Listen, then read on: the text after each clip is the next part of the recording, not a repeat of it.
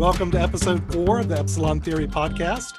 I'm Ben Hunt, and uh, we're turning the tables here a little bit today. I'm going to be doing the interviewing, and the uh, the, the main speaker today going to be my partner, Rusty Guinn. Hey, Rusty. Hey, Ben. the reason we're turning the tables here is that we're talking about a subject on which Rusty knows a lot more than I do. And by that, I mean he knows a lot more in his brain, but he also knows a lot more in his heart we're going to be talking about religion and politics today. It's uh, it's a difficult subject, but it's it's one that is, I think, certainly in my lifetime, never been more important. Well, and I think that uh, you know we've we've had this series, as a lot of both listeners to the podcast and readers will know, focusing on the failures of institutions in in 2020. Yep. Whether that's our political institutions or or other cultural institutions, and you know we even had a, a, piece that listed all of them out especially in context of the the covid-19 pandemic. And i think we've we've basically dealt with every institution in the united states of any significance with the exception of the church. And so that's what we're going to talk about. Uh, that's what we're going to talk about today. I, I, think the way to frame this perhaps is uh, how david french who you know rusty and i are both admirers of of, of, of his work uh, but he's been writing recently also, as is Rusty, from a position of, of faith, of, of belief uh, in, you know, not just knowledge about the church, but but but a real faith there. Uh, but he's talked about the, the, the Christian insurrection of January sixth and the the role that evangelical Christianity in the United States played in all of that and all of the the build up to that. I think that Rusty, you correct me if I'm wrong, but but where Rusty wants to take this is not just the buildup to January 6th and the role that the evangelical Christian church played in that, but really more importantly, talk about where our politics and our faith goes from here right? Because it's, it's it, it, didn't stop with january 6th and it's uh uh, and and the, the, the role of words and narratives, both words and narratives of faith, words and narratives of politics, they continue to come together. They continue to, I, I think, add to a tide that's getting larger, not not not receding. So that's why we really wanted to focus on this today. Yeah, that's right. And and you know, I share your your observations about about David's work and, that he's done on this topic, which I would describe as being first courageous mm-hmm. and and second 100% right on on functionally any point that i can think of um yeah i disagree with with nothing that he's that he's written about the topic and you know at the at the core of it is just so we're because i think it's important when we talk about a topic like this for us to be very specific to yep. to abstract as little as possible to generalize as little as possible in most of these pieces david french's point boils down to christian leaders their rhetoric, and their language were at the very center of the efforts to dispute the 2020 election mm-hmm. and at the center of the events that took place on January 6th. And specifically, not just Christian leaders, but leaders within what we call the evangelical church more broadly, right? The white evangelical church. Well, and and and I think that's that gets to to the I think the complication at, at using a term like even evangelical, yeah. much less white evangelical. First of all, it's a term that is is is very um, muddy in and yep. of itself. Um, I think if you asked every evangelical in America what it meant to be evangelical, they would give you, you know, 120 million different answers. And I think if you ask every media outlet, um, they would give you a bunch of answers that were very different from the 120 million you got at first. And there are a million definitions, right? You know, some people you would ask, what does it mean to be an evangelical? And they would say, well, it, it means that I define my faith as a personal relationship with Jesus Christ as opposed to adherence to some set of articles of mm-hmm. faith or, or, or some doctrine necessarily. Some people might say, whether from the inside or outside, that it, what, me, what it means to be evangelical is to describe yourself as being a born again Christian. Other, mm-hmm. you know, mm-hmm. there, there's ways of mm-hmm. defining it by, you know, membership or non-membership in, in one of the major denominations. You know, the idea being that the evangelical church tends to encompass Southern Baptists and a lot of non-denominational or you know non-denominational adjacent churches, right? That that's a whole dimension to it, or or even the sort of root of the term, which is the idea of you know Christians who are very focused on sharing the gospel and making it manifest and having this sort of experiential relationship with the gospel right? There there are a lot of different ways to to describe it right? And so i want to I, I, think we should probably take the, the most expansive view of that. Okay. But i mean the, the white evangelical term the, and this is the other you know the the other pitfall of of using some of these terms to describe what we're talking about. White evangelical is sort of this very recent term of art within i think mostly outside the church commentary. Yep for sure. Which um is at least in my opinion usually intended to yep. apply a very political lens to you know the question of the church. And and and, and i think in a lot of cases ascribe to a much broader set of individuals both accountability and culpability for some of the events that took place. And and you know just to be clear because again i want to be specific about a lot of this i think there are tens of millions of americans and you feel free to push back on this if you like. Okay. I think there are tens of millions of americans who acted in good faith to vote for donald trump I think there are tens of millions of evangelical or white evangelical Americans who acted in good faith in voting for Donald Trump. And what I mean by acting in good faith is I think they sat down, I think they looked at the candidates that were there, they yeah. looked at the policy platforms that they thought they would represent, they looked at their own values, they looked at their own beliefs, and they said, This is the candidate who I, in good faith, believe is going to best represent my interest. And in many cases, they did so holding their nose for various reasons and saying this is the best of a bad couple of options. And but I but I believe that ten, tens of millions okay. acted in good faith. But but we're not.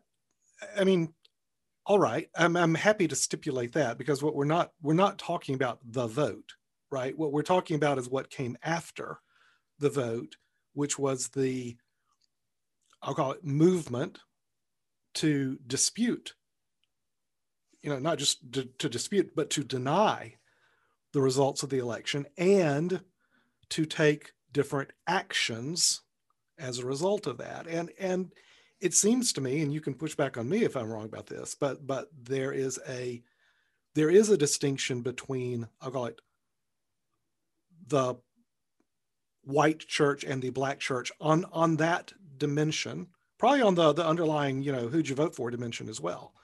That I, I, think we are merging a lot of, of, of, again, issues of faith and issues of politics here. But it, but but it, it seems to me, and you tell me if I'm wrong, but it, it, it seems to me that there is at least a I'll call it a demographic nature of this and of the the, the schism that's happened here that uh, has has has that that that that epithet, which I, I think is usually used as an epithet, call it the white evangelical movement. Yes. But but I but I think that there is a reality to that, or or or or, or no, or is it a reality that doesn't make a difference? So I'll, I'll take it actually a little bit further than okay. that, which is to say that the the narratives which allowed not not just allowed but almost necessitated a lot mm-hmm. of what we saw coming out of the elections actually even even referring to white evangelicals i think is is too broad. Okay. Um and and, and i want to be i want to be fair and open about this and saying that you know there are very mainstream leaders within the very mainstream evangelical church in america who did not only sort of vote for donald trump in in good faith but supported him to a degree that started to look very much like you know what the faith would call idolatry mm-hmm. right i mean we we've got the very familiar example very recently of you know franklin graham going on social media and um i think saying the quiet part out loud and yep. you know using the analogy that the you know the the congressmen who were on the republican side who were willing to entertain uh, the impeachment of donald trump were judases who ex- yeah. accepted silver from nancy pelosi who in this analogy is presumably you know Pontius Pilate. Yeah. And uh, I'll, I'll give you three guesses as to who, who that makes Donald Trump in the analogy. And yeah, right. Yeah. yeah. And and so yeah. this there there was even within the very mainstream evangelical church a belief among many of these leaders that was propagated as missionaries of narrative as we talk about it and so you know in a both figurative and and literal you know definition of the word missionary they were very active in in promoting this narrative that donald trump and his election were the will of god mm-hmm. and and i don't want to downplay that that absolutely happened at the highest levels of, of main, in the, within the mainstream evangelical church. What I will say, however, is that, as you kind of alluding to your prior point, the narratives which I think will permit this movement to exist long after Donald Trump has sort of, you know, faded into the, you know, the the the rough at the the golf course near Mar-a-Lago or, or whatever right, it may right. be. Those those took place and were promoted from a specific area, even within the the evangelical church. So, okay. not only do I think it's you know, could you collapse you know evangelicalism to you know this idea of white evangelicalism? I actually think that the the real item of concern and the the promotion of narratives is coming from a, a smaller group, even within that, but it's not that small. Yeah, and and so tell us, yeah. First of all, let me say so. If it's a if it's a if we're talking about we're starting with kind of the evangelical church in America, narrowing it down to this this smaller group that you're describing is even smaller than I'll call it white evangelical. What what what what name would you give that? Right? Is it is it? I'll, I'll so I'll use the phrase you know. Is it white nationalist evangelicalism? I mean, is that the the right phrase? So again, it's one of those things where it de- it depends on who you ask. Um, you know, a a noted what I would describe as very responsible mm-hmm. and, and and lovely Christian leader by the name of Beth Moore um, described it as as Christian nationalism. Okay. But I think that's a a more expansive definition of what I'm talking about, which is where I think the source of and the sort of the wellspring of these narratives was from. What I would call this group, which is, you know, it's it's it's a term that would be used by I think a lot of people, is the charismatic Pentecostal movement. Okay. And, and sort of charismatic dash Pentecostal, because those are two kind of separate faith traditions in the United States. That movement within the United States. There have been others who refer to it, and you'll see this referred to this way on the internet as the the New uh, Apostolic Reformation, right? okay. NAR, right? So th- this idea that oh, they have initials and everything. Oh, yeah, yeah. And, and it's a self-applied term. So okay. I, I, think it was C. Peter Wagner. there was a specific scholar of this this theology who promoted this idea of the New Apostolic Reformation.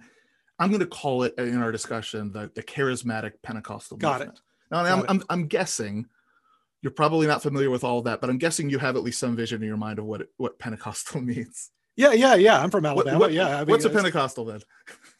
I, I mean, I think. Say I'm, what you think. I know. I know exactly what you're I, thinking. I, you know, I think tent revivals. I think Ernest Angley. He was the, the the the guy I saw on you know Sunday morning shows, and that's that's what I think, Rusty. And probably speaking in tongues.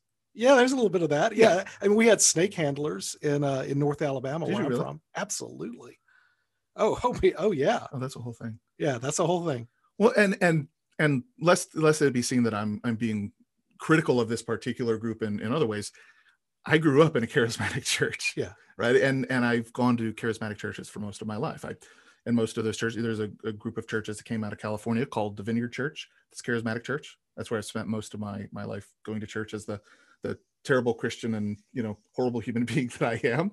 And uh, a lot of the rest of the time was in Calvary Chapel churches, which is another charismatic church. And so I have fondness for the also the tens of millions of people because this movement again is still whoa, whoa, whoa, tens of millions of people. See, th- this is the part that when we started discussing this, Rusty. Yeah. You know, and you were walking me through, you know, the the, the abbreviations and the and it's like, I I I and I, I like to my, think of myself as a well-read and worldly and knowledgeable person. I had no freaking idea.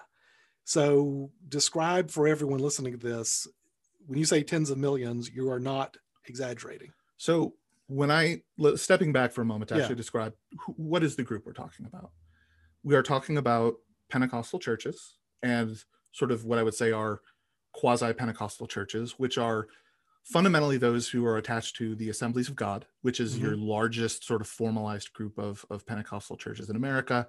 And then there are a lot of churches that at one time formally were part of the Assemblies of God, but then went more independent and still characterize themselves as being Pentecostal, right? The, the term Pentecostal is a reference to Pentecost, right? Which is, um, you know, a, a specific event within the book of Acts in which the yep. Holy Spirit comes down and you know what it's a it's a reference to you know the how the holy spirit acts through the the apostles at that point which is includes things like speaking in tongues snake handling no snake no snake handling that i'm aware of but you know speaking prophecies and yeah. then you know exercising spiritual discernment the you know the the discernment of actual spirits um, that, that are present in space. And so these the pentecostal attachment to to gifts is part of a broader way of describing not just this group but the broader evangelical movement which is an experiential gospel which i happen to think is a really good thing right?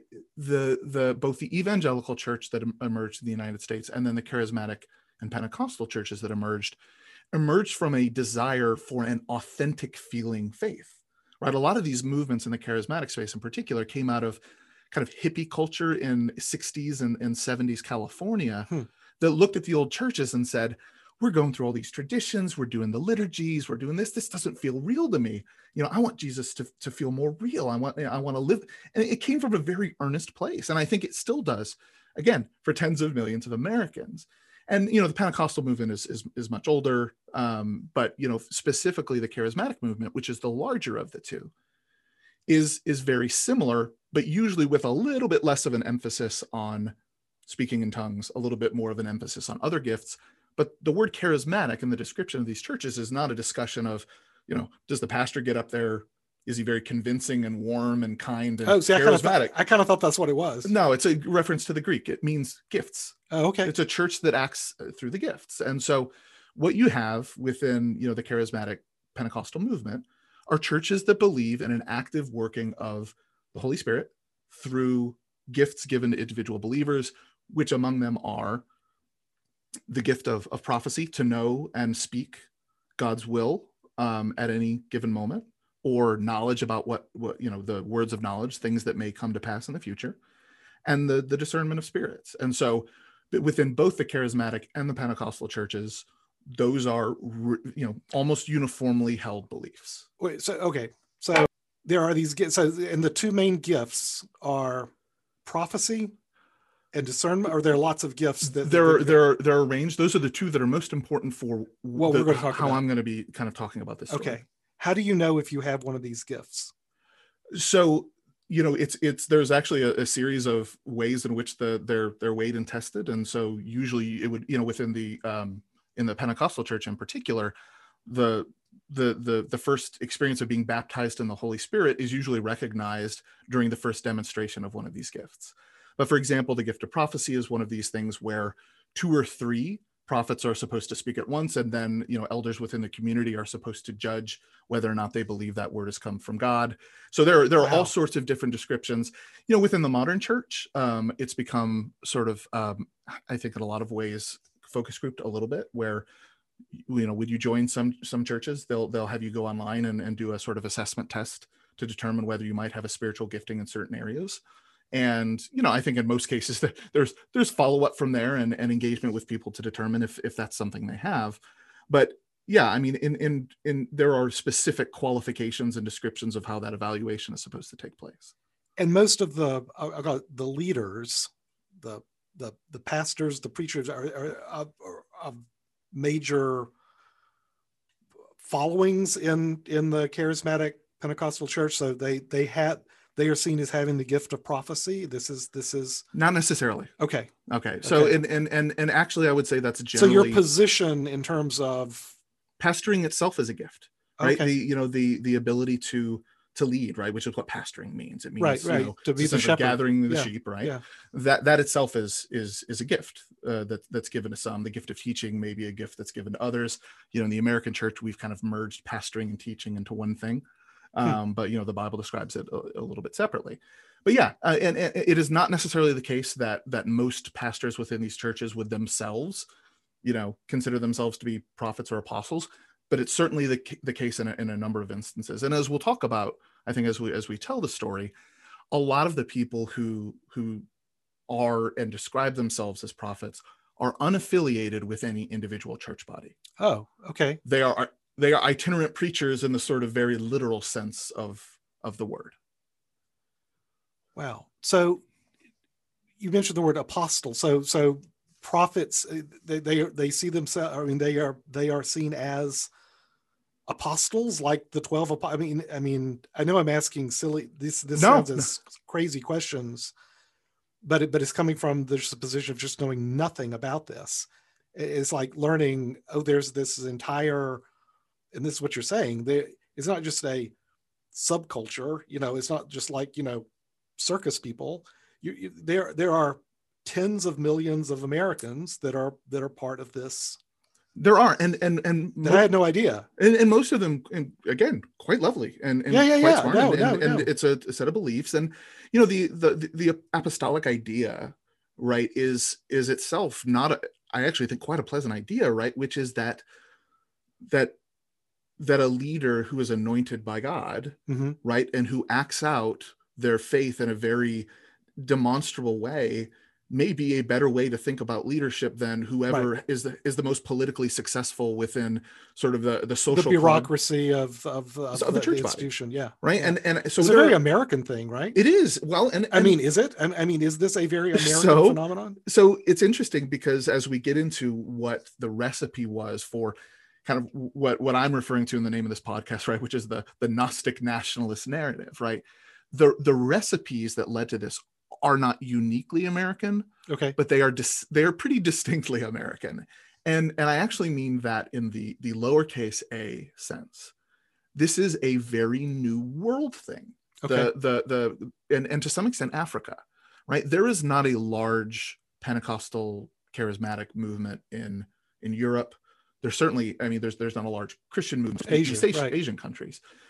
It is a a very heavily American, meaning North America, Central America, and South American Hmm. phenomenon. And and as we sort of get into the ingredients that led to, I think, this specific set of circumstances, the first among those is almost uniquely American, right? And so as as I kind of go through each of these these five components, this first one is the one which I would say has emerged most recently kind of in the last 30 to 35 years and what i'm kind of building up to is what was necessary to create the narratives that created what david french has talked about which is the situation where you know evangelical christian leaders their rhetoric and their language were at the center of these efforts to dispute the election and the And events of january 6th. and the and the events of January 6th. Okay. So the the first part of the recipe is what is called dominion theology, All right. Right? So you know, dominion theology is not a a new thing, but it is a relatively new, relatively American theology that I would say, in any significance, has emerged in the last fifty years, and in any real size has emerged in the last fifteen to twenty years. And so dominion theology is, uh, you know, just described very simply. And I know there are a lot of different, you know, f- frameworks for thinking about it. You know, some of the ones we're, we'll talk about here frame it as seven mountains theology, but it is at its root the belief that a role of the church and the role of Christians, or one of the roles, one of the chief roles, is to transform and take dominion over various facets of culture. And one of the chief among them is government. So, specifically, dominion theology or seven mountains theology is the belief that the church is to transform and take dominion over government, arts, academia, media. Whoa, whoa, whoa. So I mean, uh, just an outright theocracy. I, I mean that that's I mean I mean is is that like it's like Iran, right? I, I mean, am I wrong? I so I, I won't. I, I think you're wrong. Yes, okay, I, I don't okay, think okay, okay. I don't think that is what is in the hearts of the people who promote the idea. I may be giving a bit too much grace there. All right. Generally speaking, I think those who describe that idea still believe in the ideas of achieving that in democratic ways or the the narrative of achieving that in democratic ways. They want to influence the culture in the way other people want to influence the culture whether it's you know right right leaning people wanting to influence the culture and the government in the direction of right leaning people left leaning people wanting more left wing people in government the dominion theologists Wants happen to more religious people. they want more religious people in government so that it can be religious policies can be or or policies that are commensurate with those religious beliefs are implemented. Yeah, that's right. Okay. That's right. And and and I think I, I would distinguish Okay. that from a I from would a too. purely I theocratic. would I would too. I would too. And Yeah. and I and I think that in many of these cases, and you'll you'll you won't be surprised to learn there's a tremendous overlap with an adoration for constitutional and sort of founders Yep. the you know prin- principles of, of why america was established there is a very and I, I don't know if it's sort of our, our mimetic patriotic or Mhm. patriot yay patriotism or whether it's you know in every case a, a truly kind of patriotic sense that underlies it but there is a belief that look god wants america to be a godly christian country and he wants Got the it. church to exert significant effort to bring that about So dominion theology is not the church becomes the state. It's that church goers and believers, they are the ones who should run the state. and and and transform it in, into god's image and, and based Okay. on god's will Okay. And it's emerged in the last 50 years mostly because it's really, really, really hard to foot this theology with anything that's in the actual Bible, I see. right? So, you know, the, when you look at, you know, the book of John, chapter 18, it's pretty explicit. So, you know, you'll you'll know the story whether you've read the Bible or just see Jesus Christ Superstar, right? You know, this is the the sort of famous story where you, Jesus is talking to Pilate. He's been handed over, Mhm. and um, you know, Pilate asks Jesus. He says, "So, are you uh, are you king of the Jews?" And Jesus, being you know, as we've talked about, just such a delight, says, "So, are you asking me, or did someone else ask you?" Right? He doesn't answer the Yeah. question, and and Pilate says, "Look, I'm I'm I'm not Jewish. They're the ones who handed you over." and and uh, you know what what jesus explicitly says is my kingdom is not of, of this world Right. if it were my followers would have kept me from getting captured right it's it, it's an explicit expression right that the the the the conquest or the the idea that that that Of dominion. jesus' goal is to Yeah. establish dominion over over these Hearts, worldly things is, yeah. is is very different from the dominion over hearts which is you know uh, much more dear to a lot of the gospel and there, there's other examples of this as well but nonetheless it's it's become a really um, a, a very popular theology not just within where i think it originated which is particularly within the charismatic pentecostal church but more broadly within the evangelical church and some of that has to do with the second part of this recipe Okay. right which is the the language of and the belief in what what is called spiritual warfare Spiritual warfare. spiritual warfare which is which is biblical um so the, the idea behind spiritual warfare is that there are in fact spirits at work both for good and ill Mhm. and that one of the roles of of believers is to to intercede to influence the outcome of events in the world. And so this is a very consistent with the event not just charismatic pentecostalism but with evangelicalism because the idea is that the holy spirit is active in the world and working in the world. And one of the roles of believers is to call upon and and you know, be a supplicant to to god to work through the holy spirit to make certain things happen. When when when people in a, a very conservative baptist church pray for healing for someone in the community that's that's that's undergoing an illness for peace and the relief of of, of grief from the loss of a loved one for prosperity for their community for wisdom for leaders. All of these these prayers are themselves prayers for intercession of god in the affairs of men. And so there is a there is a root of this idea of spiritual warfare in the entire christian tradition right? But within evangelicalism and within the charismatic pentecostalism in, in that movement there has been over the last again kind of 30 to 40 years mm-hmm. almost commensurate with this emergence of dominion theology a particular focus on the intersection of that spiritual world right? The spiritual kingdom that jesus says he did come to establish Right. with the physical world. So you know you you will probably remember from i think it was the 1990s the uh, this series of of christian apocalyptic fiction called left behind do you Yeah, remember this Yeah, sure. and then the, the kirk cameron movie Yep. Yep. Yep. and and and so the whole idea here was evil spirits are at work and they're working through government leaders and corporate leaders and religious leaders and it's the job of individual members in the church to to intercede and to do to do warfare and combat to Wow. prevent those things from taking place and and it's a very vague delineation between what is the spiritual world what Right. is the the the, the material world Whether it's warfare between spirits, Yeah. right, or warfare, right, you know, to to help your side. That's right. And and so Hmm. this the idea behind intercession is a beautiful one, right? It- it's it's this idea that that someone would devote time and meditation and and part of their relationship with God to trying to bring about some positive outcome for another person or for a community or for, or for for a country whether or not you believe that it works whether or not you believe that it's real the intent in the heart of most people who say who think of themselves as, as intercessors and and spiritual warriors right? It is in my opinion undeniably good. But as you start to think about the last 30 or 40 years how that language has manifested it is almost exclusively at that intersection of what's going on in the spiritual world with the material world specifically through how it intersects in government. You know there was a even in the 80s there was a, a very popular series um it was you know piercing the darkness and this present darkness.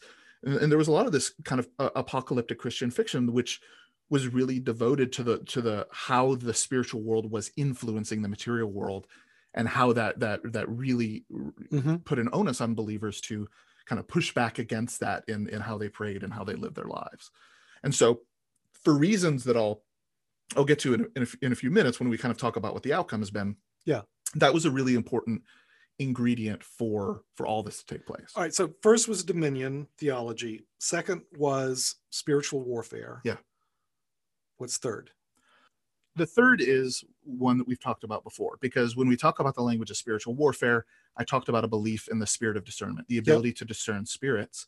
If you are a believer in spiritual warfare and you believe you have, oh, I see, that makes sense, spirits, right? So, so if you're going to engage in spiritual warfare, you have to have someone tell you, okay, there is a a bad spirit in action. There's a bad spirit in action on that news reporter, which yeah. we'll get back to, or yeah. on yeah. that political leader, and that that that spirit is is an enemy of God, right? And wow. and must be responded to. And so the third is is is linked to one of the other spiritual gifts we refer, referenced earlier, which is the the belief in the prophetic. And so that that third recipe is that within the charismatic Pentecostal church, it is broadly understood that certain individuals, and, and as, as you sort of questioned before, that they're not necessarily, you know, most pastors in these churches are not, most charismatic churches in America probably do not have somebody actively getting up in front of the congregation and prophesying okay. at all. It just i mean it it's it doesn't really happen right? I mean most most of these churches the underlying intent is a very experiential mm-hmm. form of christianity and it so happens in most cases that that also overlaps with with churches that believe in a very active and engaging Holy Spirit that, that works through these gifts. And so in most churches, those things are, are, are not being seen at all. That said, there is generally a common knowledge that there are prophets in the modern day. There are people who, who hear from God. There are people who receive words of knowledge about what is going to take place in the future. And that those words of prophecy and those words of knowledge should be taken into account with what other prophets are saying to determine whether God is in fact saying something to the church, to America, and to the world. Okay. So I, I, I think I can kind of see where this is going. So when you combine dominion theology, spiritual warfare, and the the gift of discernment to say, okay, there's a, a bad spirit acting on this person or that person, and a gift or a belief in in, in prophecy, as you said, kind of common knowledge, right? Yeah. Everyone knows that everyone knows that prophecy is real and it exists and it manifests itself. And these people who every, again everyone knows who everyone knows they're a prophet. I, I, see where this is going. So so so what's the what are there's the two last, more. Okay okay okay okay. So when when most people think of christian media right? Mm-hmm. the way and uh, you know the bull as we talk about in our in our narrative work what are the bullhorns? What are the platforms through which narratives are promoted? In a lot of cases it's traditional media outlets. Increasingly it is very influential you know whether it's streaming or youtube or or other you know more non-traditional media outlets or whether it's through through social media. There are a lot of christian outlets. And i think if you ask most people whether the the, the preponderance of those outlets was you know largely followed the distribution of church membership in the united states the assumption would probably be yeah I, it's a good prior. It's a good you know baseline yeah. guess. Yeah. Um, it's not. Um, and you know, I think the the second question would be, well, then is it generally representative of the evangelical church at large? No, it's not. Is it generally representative of the white evangelical church? It's not. So specifically, what I mean by this is the the two largest television networks with any okay. kind of Christian programming.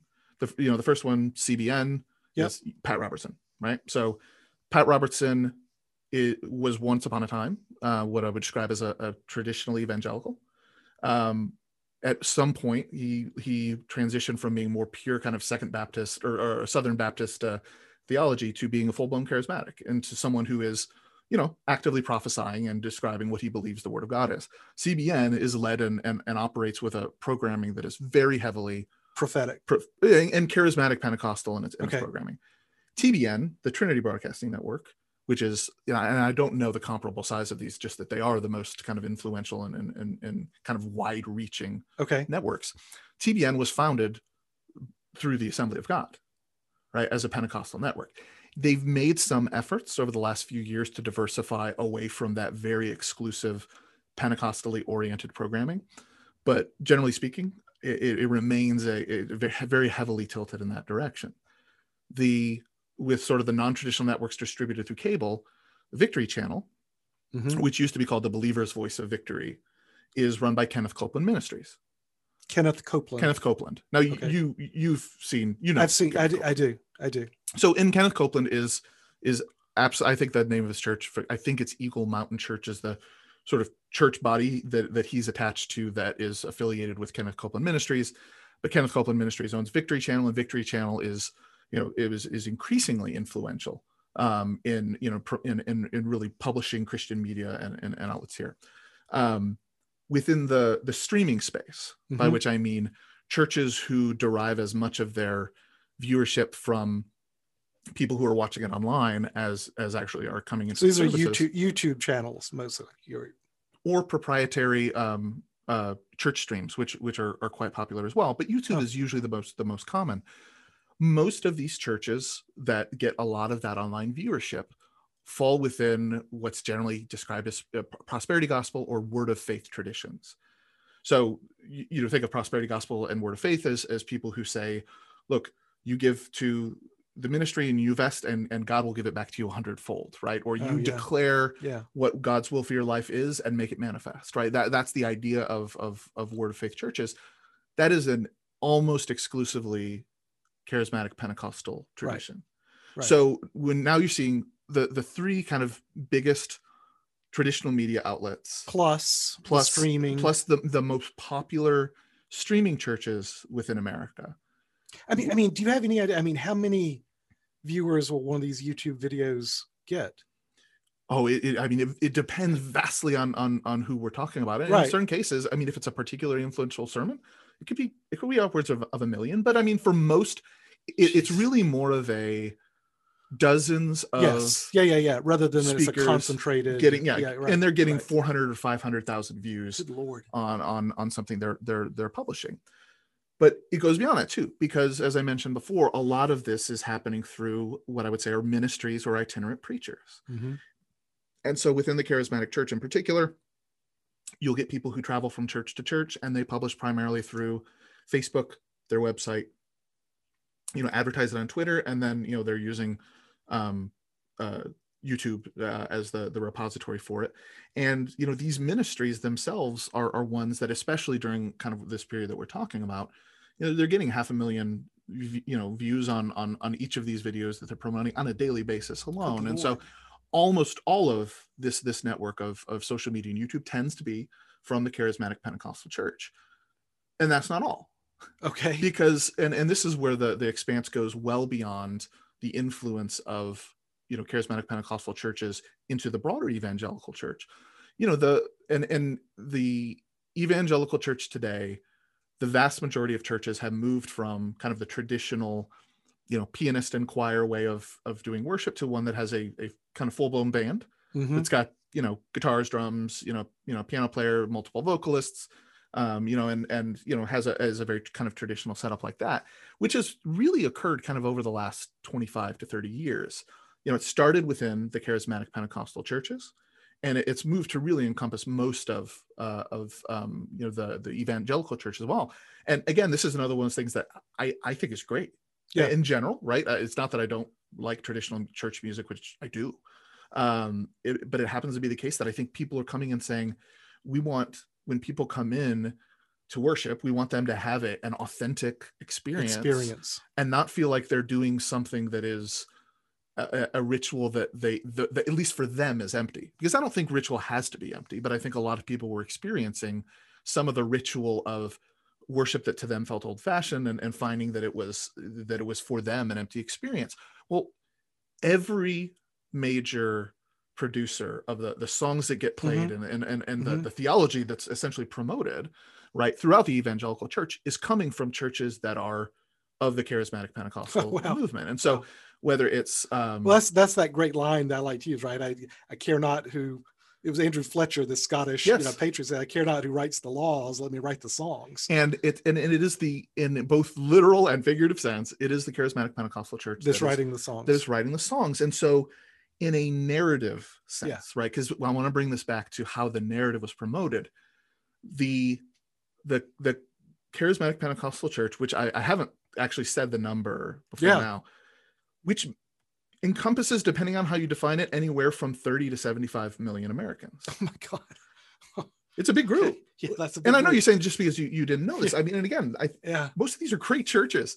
Um, but the the the narratives that were being promoted hit so far above the weight of the size of the institutions mm-hmm. that I think that the, the the weight that they carry and the narratives that are established for what is the church doing in America? What are what what does it mean to be white evangelical? What does it mean to be an evangelical?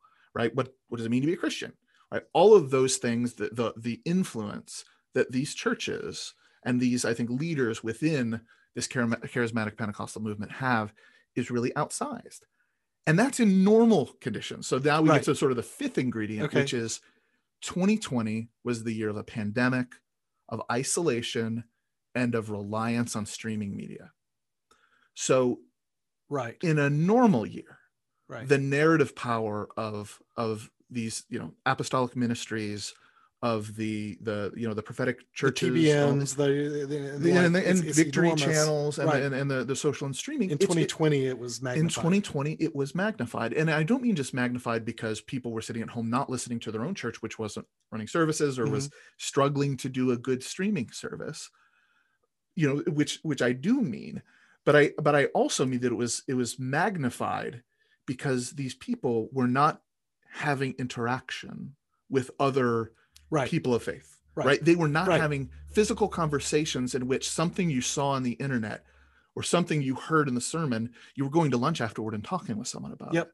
and so all of a sudden you have these these feeds of information coming into millions of households from a very concentrated set of, of sources that are now starting to tell a very specific story and you're not getting any voices speaking in your ear hey saying hey wait a minute. exercising discernment right? Uh, and right. and yeah. the and what those voices began to say in in, in late 2019 okay.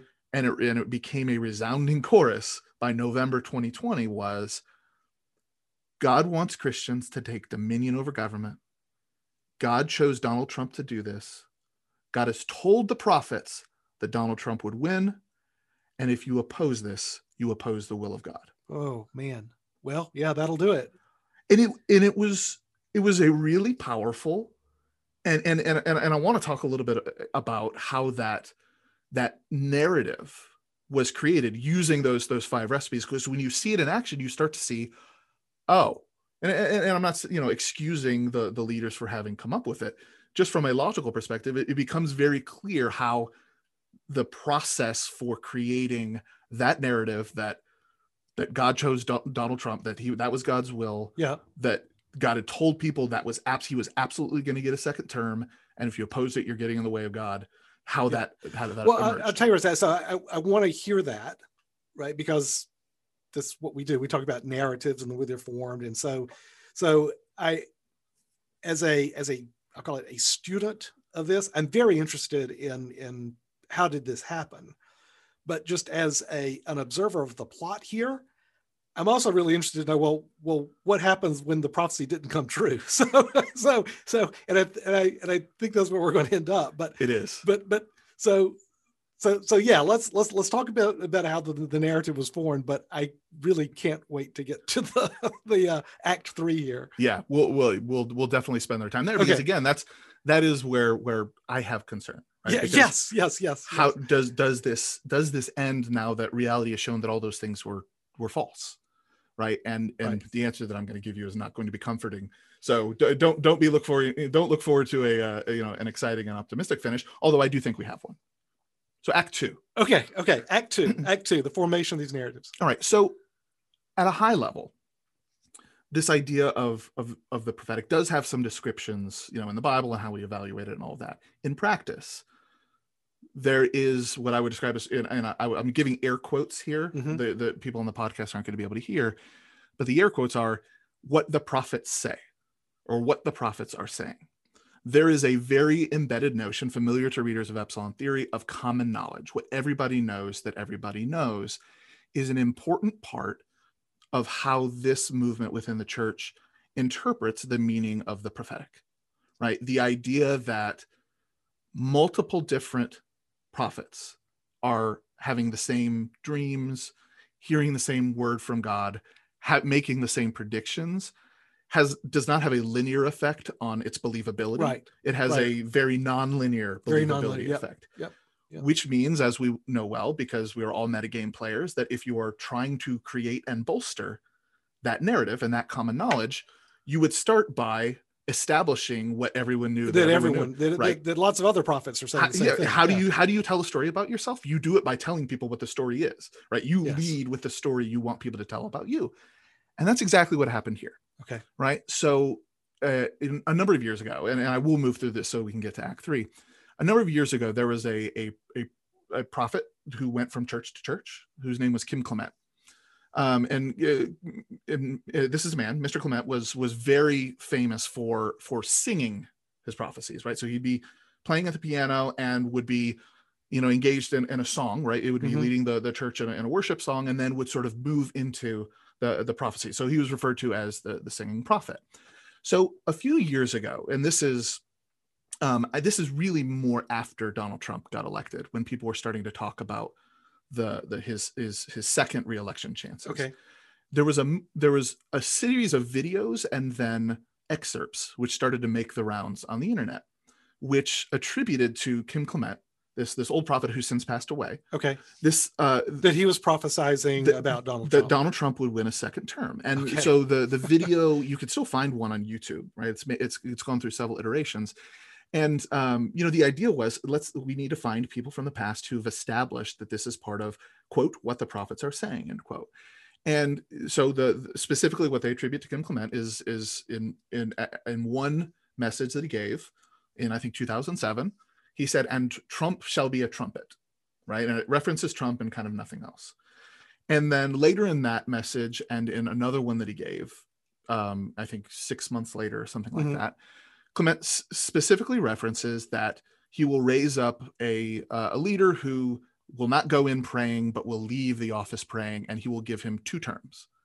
And so you put together some of the things that Mr. Clement said in 2007. You say, wow, Trump's going to be a trumpet, and you know God's going to give him t- two terms and he's going to go in pray- and not praying and come out not praying. That sounds like Donald Trump, right? Yeah. And um, what you actually see when you when you look at the way these these texts and these videos were cleverly cut, is that they they cut off the video just before and just after a specific reference to the next eight years and the next president for Obama. prophecies given in 2007 He's yeah. talking about Obama. Kim Clement was talking about Obama, but holy and and and of course I have I, I don't I don't want to even I have no idea if Kim Clement was hearing from God or if he has no idea. Right, no, no, no, that's right. But what, what's interesting is so someone went back to those videos, spliced out the next two terms, the, the splice and attached it to the reference about Trump. That's correct. Oh man, do I mean, so I'm, do do we know who did that? I I don't. Um, I'm sure it's findable. Um, but it was the thing was is that you you there was a pattern of of things like this. So. you know, you um, there was a Liberty University, which is the the university that I, I think was founded by. They uh, photoshopped uh, the singing prophet, basically. Oh yeah, vi- yeah they video yeah. they video shopped it. Yeah. yeah, yeah, it's it's it's pretty rough, and it, it it's referred to right because we get back to common knowledge. Yeah, it's referred to in almost every prediction made by those who kind of came after. Right, the, that's right as as the you know Kim Clement said so many years ago. Yeah, Trump shall be a trumpet, and they will cry, Hey, impeach, impeach, hey. and God will give him two terms. Two two terms. And and that isn't what he said, right? And so you know, but there, there was a desire to bring it into the common knowledge. There are other things too. So Liberty University, you know, referenced a a firefighter who predicted that Trump would be president. They made a whole movie out of it called The Trump Prophecy. I haven't watched it, but you know, there was this sort of There's a movie. story. There's a movie. Uh, There's a movie. and storytelling about it. The most, and, and this is my opinion, not fact, the most important, however, description actually came before Donald Trump's first election. Uh-huh. And this came from a one of these what I would describe as you know people who run a ministry in the Dallas Fort Worth area, and it was the the Cyrus prophecy. prophecy. So, are you? I'm familiar with this one. Yeah, yeah. So the idea behind this, um, when it was originally promoted, is that um, you know I believe you know God came in a dream to this person and said, you know, I, God, uh, Donald Trump is going to be my my Cyrus, and um, and it was and to be clear here, the the guy who had this dream did publish the book before the you know the the, Mhm. the 2016 election, you know, describing it as you know the Cyrus the Cyrus president. And for those of you who aren't familiar with the story, King Cyrus, Persian king, um, you know, the attraction of the idea is that King Cyrus was did not believe in the God of the Jews. He did not follow the laws of the, the God of the Jews. And yet he acted as a savior by, Right. you know, affecting their release They're, from, from from Babylon. Right. captivity. So as you start to think about the shaping of narrative for a Donald Trump presidency, this this this Cyrus prophecy a significant role, right? Because it, it fit how people saw him well, and it, and it and it had influence so or far. his behavior, right? I, I mean, That's uh, right. It gave people a very good response to the. I mean, how could how can is you this non-Christian? This this this this this person, this this you know, and and and a lot of and I think a lot of people sort of internalize that response as and and this I think is almost entirely attributable to this this this Cyrus Mhm. prophecy work is I'm not voting for him to be my priest. right? I'm not voting for him to be my pastor. And um, you know, I think that that framing was just so important that it ended up shaping a lot of the development of, of prophecy from that point. But what we then s- saw start to happen is that with this base of common knowledge, there were first two, then three, then four, then five uh, of these these prophets and and prof and, uh, and apostles and, and itinerant preachers who, over the course of late 2019 into 2020, began expressing exactly that that message, which is God has told me that Donald Donald Trump is going to get a second term. God has told me that it's God's will, and God has told me that if you, your opposition to that is is directly opposition to to God. Well, I can see where all this goes, right? Because then, if you go all in on that prophecy, and the prophecy's got to be right, then if the vote comes in the other way, like it did, then you've got to stop the steal. And the, the the people then who are on the other side of that are saying, no, this the the election happened and it happened the way it did. They're being motivated by evil spirits, and you've got to do as you're saying warfare against that I, I mean it seems pretty clear where all this goes right? Yeah. So and and and frankly, the the first events after the election cemented all of those things, and and and specifically what I'm referring to is, you know, once once the election kind of dust had settled, Yeah. which you know. Even for those of us who were sort of watching, it did take a couple days to be kind of clear about what was going on in Georgia, right um, in Pennsylvania, arizona, and Arizona. yeah yeah And so once, and I don't remember if it was two or three days, once those two or three days had settled and we were all pretty clear that, you know, it was going in the direction of a Biden win, you know, there was a, a notable, um, you know, preacher um, from Northern California who, um, you know, he, and he was one of those who had originally said, you know, explicitly, you know, this is a prophetic word. He said this at the end of 2019. He said, this is a prophetic word. You know, it's, uh, take it to the bank God's going to give him another term. Yep. Because he wants it. He wants it. And he went on to say, you know, you don't want to get in the way of this movement. I don't have an angry God, but sometimes God gets angry. Right. Oh, and and, and so, but here's the thing three days or four days after the election, he goes on Instagram and delivers what I would say is a five or six minute heartfelt, genuine apology for getting it wrong. And what do you think happened? I can imagine that that his apology was not greeted with uh, very nicely. he was savaged. Yeah. Um, Yeah. The the responses that that came across in many cases were vile. Ye of little faith. They were deeply critical of his faith, Yep. um, of his ministry. Um, they, you know, people were, you know, people who were donors threatened to, to take away their support. Um, it was so powerful that, you know, I hesitate to take away anyone's agency, but in this case, it forced him to retract the apology. He retracted the apology. But what happened at that point Uh, is that everyone else who was sitting there saying, "Oh my God," and, and I mean the yeah, earnest yeah, ones yeah. who said, Yeah. "What if I got this wrong?" Right. Had now Once you saw that, you say, "Well, There's- I'm not going to." the common knowledge is now so powerful that no, no, God's going to make this happen, and and you know if we have it's it's tiny, you know, we if we have faith that can move a mountain, we should have faith Yeah. that He can still yeah, do yeah. it. Yeah. and and so it became so powerful that any surrender became im- uh, completely uh, uh, you know infeasible im- impossible for all these people to consider and so what that meant was that for the next two months that we all experienced well, two and a half months every claim every contention of the that, that was made by the Right. Every Trump every wild ass thing about you know the voting systems or uh, it just it gets- every gets amplified. single thing was not just amplified it was agreed to Yeah. and forwarded and promoted in lockstep Right. and you know at the same time of course because these these same outlets were giving Lin Wood mike lindell and sidney powell platforms they you know they, they were coming on They were actually going on the shows. they were going on the shows that were held on, for example, on the Victory Channel, um, and promoting theories of dominions. You know, having you know, I checked the, I had brought a mathematician in to check the algorithms, and it's clear that electoral fraud has taken place. This is a stolen election. They promoted claims of trucked-in ballots that were that were later, um, you know, debunked. They, um, you know, asked followers to pray that the that Vice President Pence would change that God would change his mind about the the inability of Electors. the Constitution to allow him to change electors.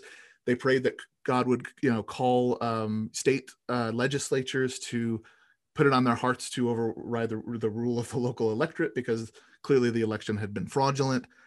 Um, all of that. all of that, and and whenever the events of one six took place, they were the first to get on there with claims that it was a, a false flag Oh, it was operation from Antifa, false flag, right? and you know and this this and it, if it was just the prophecy right just the idea that hey we prophesied this would be the case and it didn't come true you know you could make the argument that it was it was all about face saving. But the reality was it's more than that. It was it was complete subordination of belief to the reelection of Donald Trump because and and, and the the most interesting thing I saw on that front is the lockstep compliance with Trump administration views on both COVID and and Yeah. mask wearing. And so Yeah. uh, when you look at all the events and the sort of the, the traveling, you know, prayer meetings and worship meetings that were happening to, you know, promote a lot of the these prophecies about about Trump's reelection to get people to pray for the election, which I have no problem with. I think that's, you know, we should be praying for our, our leaders and peaceful elections and peaceful transition of power. Those are good things to pray for. But when they got together, you see the videos and it's in hot spots in Georgia, in Michigan, Why and why- completely maskless. why do you think and i mean i've got some ideas but why do you think trump became the instantiation of all this in such a pronounced way my opinion, you know, I, I think part of it is does come back to the confluence of these ingredients that were not the willful action of any individual, right? It created a set of circumstances where if if your heart, whether you know it or not, wants to be influential, you see this set of circumstances and you see a story that you could tell and you start convincing yourself that it's a story you've you've heard from God uh, about Trump and it and it becomes a mistaken but earnest belief that you are reflecting some true thing about the world when what you're in fact doing is observing this vacuum that a set of circumstances has created. That's part of it.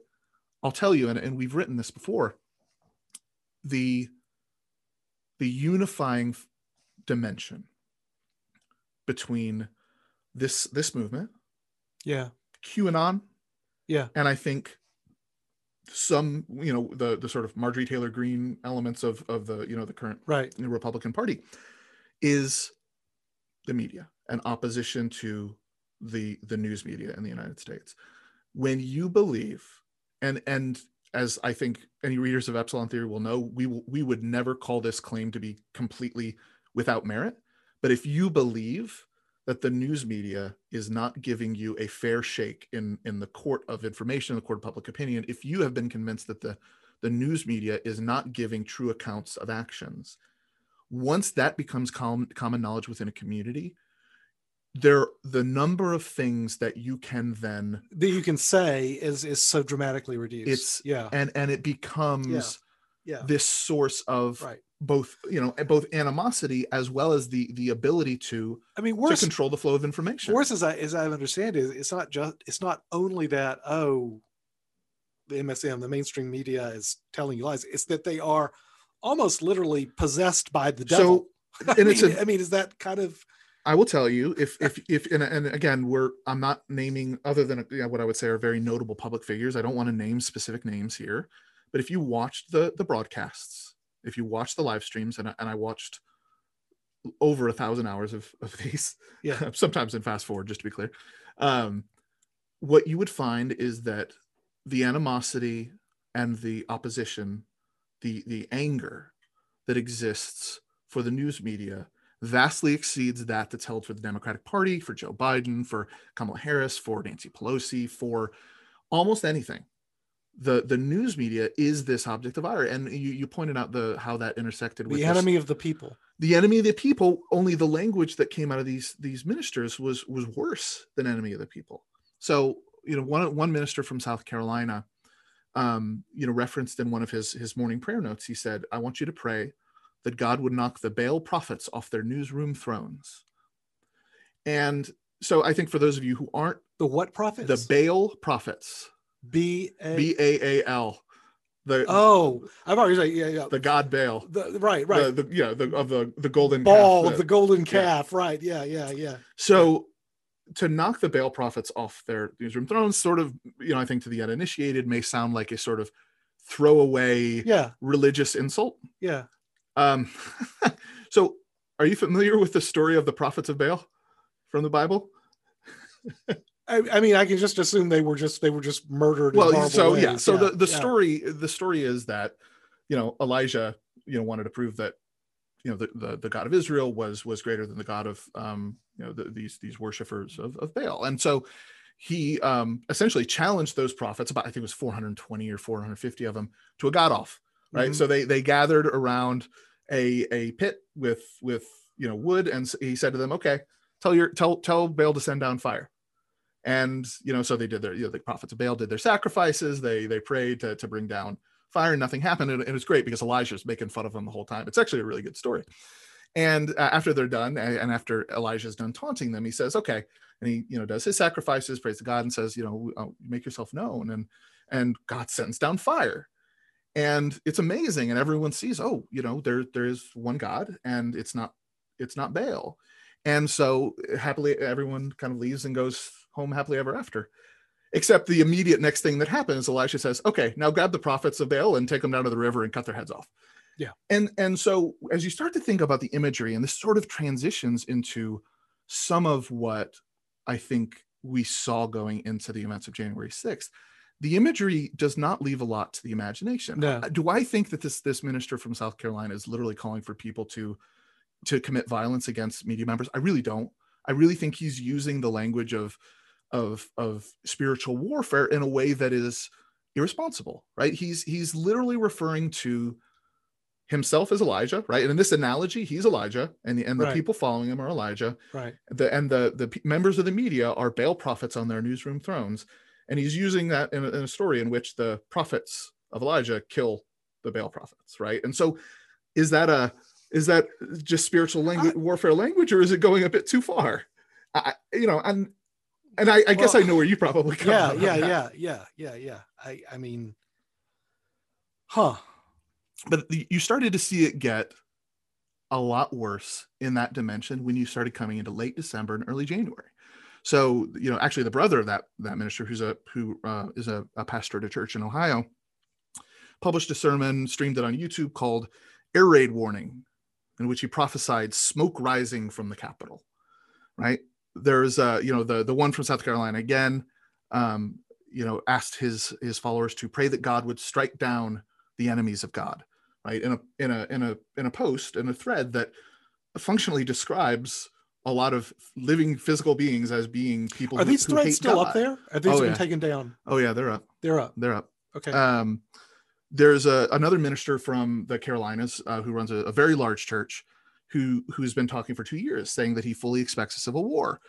You know, you've got actually legitimately, you know, noteworthy Christian author Eric Metaxas telling Donald Trump in a podcast, "I would just want you to know I would die in this fight."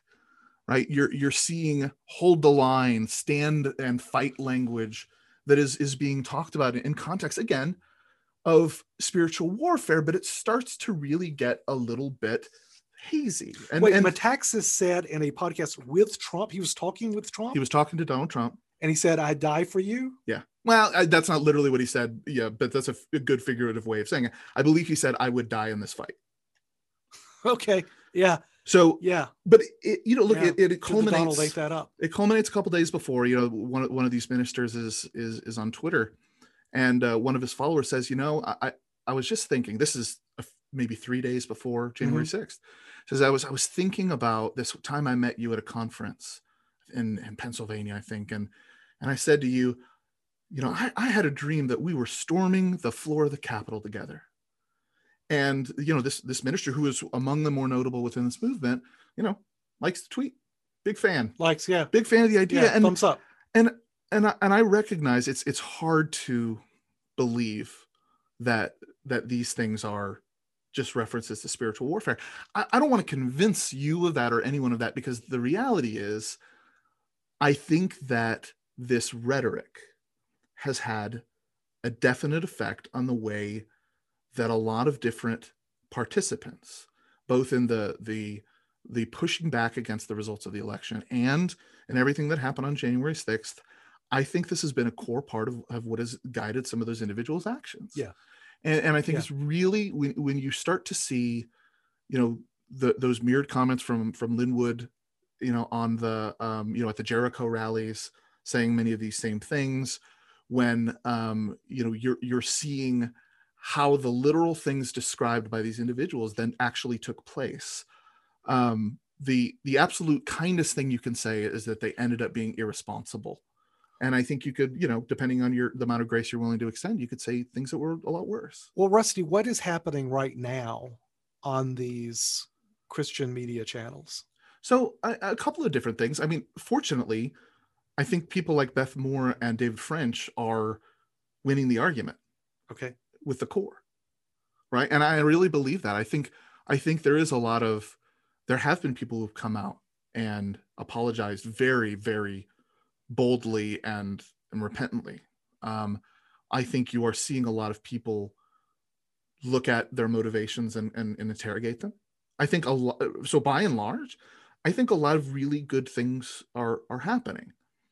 Within this particular community um there are you know there have been holdouts. And and and some of those holdouts i think are starting to look a little bit more directly aligned with with movements like like QAnon, QAnon. And, and and and which itself is to some extent kind of fracturing uh, because of the lack of Yeah. revelations um but you're almost seeing this group a little bit take up the torch in that um if you've said that that it was god's will that this happened that this would happen and it didn't and you've come to believe that it was through fraud and all, all these other things you know you're, you're going to continue to believe Right. that there's going to be some other supernatural way that this is going to come to pass or some very natural way Yeah.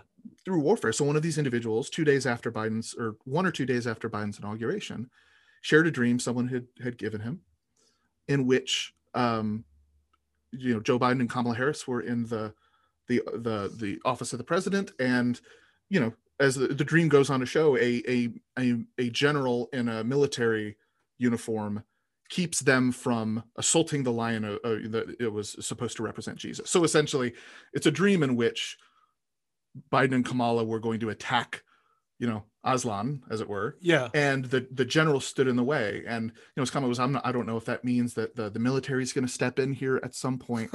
I'm just But- asking questions. but the, the rhetoric really started to get stepped up and i think some of them are trying to kind of fade into the background. Mm-hmm. but my, my real fear here fear here and this is kind of gets back to why we wanted to talk about this is that all of those core ingredients all of those things which led to to trumpism they have nothing to do with the person of donald trump. Right. Right right none of those preconditions have gone away. The belief that the media is an antagonistic and you know irredeemably opposed force to the american church has not gone away and so this it's not like being banned on twitter makes any difference in any of this anyway. no and Yeah. and and within the communities of, of of supporters for a lot of these in particular the itinerant preachers and the, Yeah. and the kenneth copelands of the world and, and those running the networks there is there is no system of accountability Right. right because i think most people's question would be like well where are the the leaders of of the church they have none Ke- kenneth copeland has a nonprofit board and in his charter at least the last time that it was reviewed by you know any media organization in his charter he has the ability to veto any decision of the board. Right so right right. even in even in a case where you have a legitimate board structure for oversight right there is there is there is literally no oversight going in one of those cases. And in the cases of a lot of these other nonprofits you know there's a certain we see that with liberty university too. I I mean you see that with all these these institutional i'll call it veneer or trappings for what is a not an institutionally controlled thing which which we talk about in, in the you know the corporate world as well as we Yeah, talk about the, sure. the Yeah, yeah, ineffectual yeah. nature of of boards to actually act in the interest of shareholders i think that's that's broadly true here and because all of this this movement tends to be organized around individuals who are not part of formal church structures Mhm. there is no oversight to for someone to come in and say look you got this wrong you need to take a step back. Right. And and instead what's going to happen i mean we'll see the form 990s in two years. My guess is donations will spike for each of these individuals and Yep, continue to allow them yeah. to promote this. And and and i i worry that this is something because the preconditions haven't changed the basic arguments have not changed that that we will continue to see this as as a force for skepticism about any outcome that does not result in in a, in a religious friendly outcome to the in a, in a dominion friendly outcome yeah And, and you mean dominion and Yeah. dominion theology, not Yeah, dominion, yeah, you know, yeah, the voting. yeah. Uh, yeah. So, uh, and and and it's very hard. And this this is where it gets to the maybe not so optimistic kind of conclusion because usually, right, the the the response that I would um I would look for is for for these people to come out and say, we got this wrong, and here's what I'm disavowing. I'm disavowing that there was you know electoral fraud that stole this election.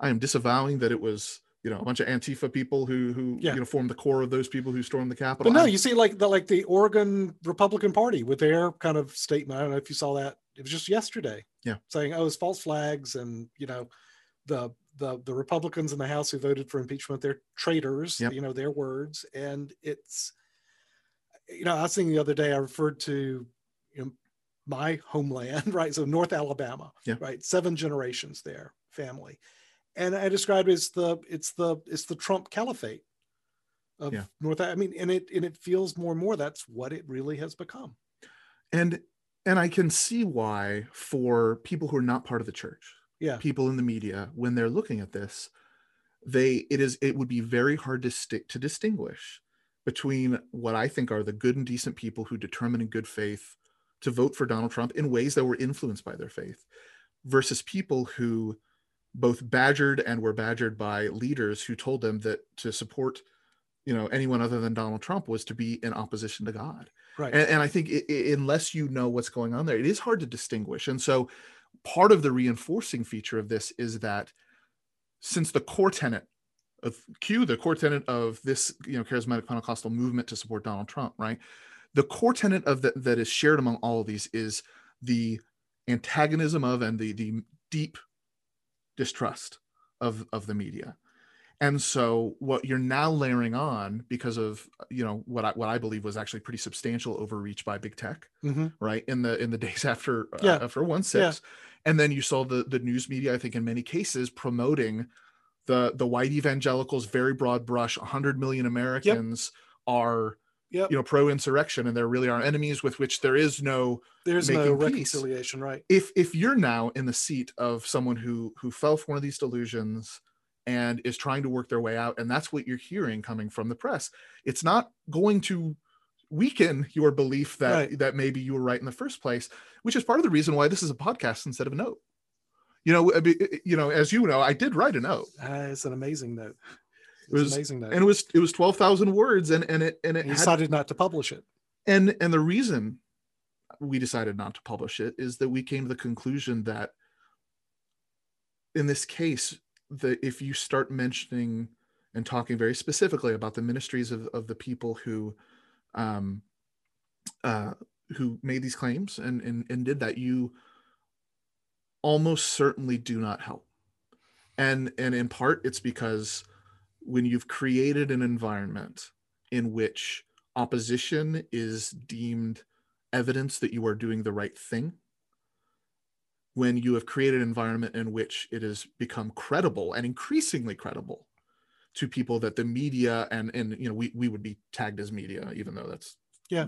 pretty far from the truth right? We would be tagged as media and, and people would come to the conclusion that says look we're, we must still be doing the right thing because the prophets of baal are still coming after us. And so you know i wrote private letters to each of these these guys letting them know what i thought because my intention was not to um you know do anything other than make this better and i and i think we yeah. came to the conclusion that publishing a note that that well, seemed intention on you know in to to have its intent to be to to destroy the you know these ministries or the or these men and women's lives was was actually going to hurt more than it helped well i i also think rusty though that that note is going to be written right? It won't be written by you or it won't be published by you. They'll be published by someone who doesn't come from the position you're coming at it from and that, that it won't just be hostile in perception it'll be hostile in reality. And so you know like you i'm i don't see what changes the preconditions and and the like that are that are here. And i don't see what changes the the, the group dynamics. I think you're accurately describing of kind of circling the wagons you know because you're all being painted with the same brush and where you're going to go and you know and, and all of those dynamics. My my my hope is and this is why i'm so glad that we were able to do this as a podcast where we're not naming names and and the like that that your note inevitably had to do uh, because I, I i do think and this is where i want to leave it open for the people listening to this podcast to think about these issues with full hearts, clear eyes to see what's really going on, but full hearts, you know, how do we how do we change this for the better? Uh, and I don't know. I, you know, I've, I've, because this is very new to me, I've, I've thought about kind of the whole notion of a reformation. You used that word earlier. Yeah. And, and, and I wonder if, if the sort of schism that strikes me as happening within the evangelical church, as, as you're describing it, the schism that I think is happening inside the Republican political party, the schism that in different ways has always been going on in the Democratic Party? I, I I'm trying to figure out what comes out of the schism and and how that can or can it be not channeled or not powerful enough to that, but can it be influenced in helpful rather than harmful ways? I'm uh, I'm not sure, and you know, I, I think one of the benefits that Martin Luther had was that he had the ear of people in the church. He was with he was in the yes, church and in, in, the in, in a structure yeah. that permitted him to create debates and audiences in which those those those arguments would be heard. And if that were the case here, then what what happened in the first Reformation, you know, could happen here, where someone speaks to these individuals and says, you know, hey, by the way, remember Solus Christus, remember, you know, Soli yeah. Deo Gloria, because that's not in this, right? And the problem is that there is no one who can do that because there is no one, and this is I hesitate to use the word problem, but this is the challenge of that otherwise attractive apostolic model is that the, the the person is by definition saying that they are accountable only to God. Right. And when that's the case, then your ability to execute a a, a reformation like the one that was kicked off by Martin Luther is, is dramatically reduced. But as you said earlier, the Reformation will come one way or another. And the question is do you want it to come from people within the church who are willing to extend grace to the hearts and motivations? Or from the IRS examiner who yep. is now going to have a slightly you know different perception on you know the use of that um, you know whether that Gulfstream was was was really for you know the purposes of, of furthering the teaching of you know the gospel of Christ as you described in your you know religious ministry designation on your form 990 right and and and I we're probably hitting the point at which those disavowals need to be made before that narrative starts to be a little stronger and a little more resounding from the outside and so um, I'm hopeful that there's a a full heart solution to this, but clear eyes, I don't think it's coming. Yeah, yeah. Well, look, I, I mean, I, I this is such a difficult topic to speak about. Faith, and then its combination with politics just makes it all the more wrenching. So uh, I want to thank you, Rusty, for wrestling with this and watching a thousand hours of those videos, even on fast forward. because I, I, I do think that as as we go forward over the next year and four years and 10 years this is at the heart of how our society is polarizing the widening gyre yeah and if we don't get at the heart if we can't see it because it's been invisible to me and i think it'll be has will have been invisible to so many of the listeners to this podcast really hope this is going to kick off something, at least some some recognition that this is is is actually happening. This is, and how we do it together or not is going to shape our lives for, yeah, for the rest of my life. Look, I I couldn't agree more, and you know, I I think we di- we differ perhaps in our our, yeah. our views on faith, but what I think we probably agree on is that an America in which the church is not a functioning institution for you know bridging divides and for doing good is not one that escapes the widening gyre of our politics successfully. So uh, we, we do have to we, we do have to figure this out and we can't shy away from from these conversations right just because it is difficult to discuss the intersection of religion and politics we, we, we do have to have these these discussions uh, just as we will with with any other um, you know important institution for for our country so uh, we appreciate everyone kind of listening and and listening to it with as full hearts as you could possibly muster. As you possibly muster. right on, brother. Well, uh, so that'll conclude episode number four. Uh, do listen to us, subscribe on iTunes, Spotify, spread the word, and uh, write us a good review while you're at it, because podcasts like this they'll they'll, they'll, attract some people who want to want to shut this down. So so so help us out on that. Uh, we'll talk to you next time. Thanks, everyone. Thanks.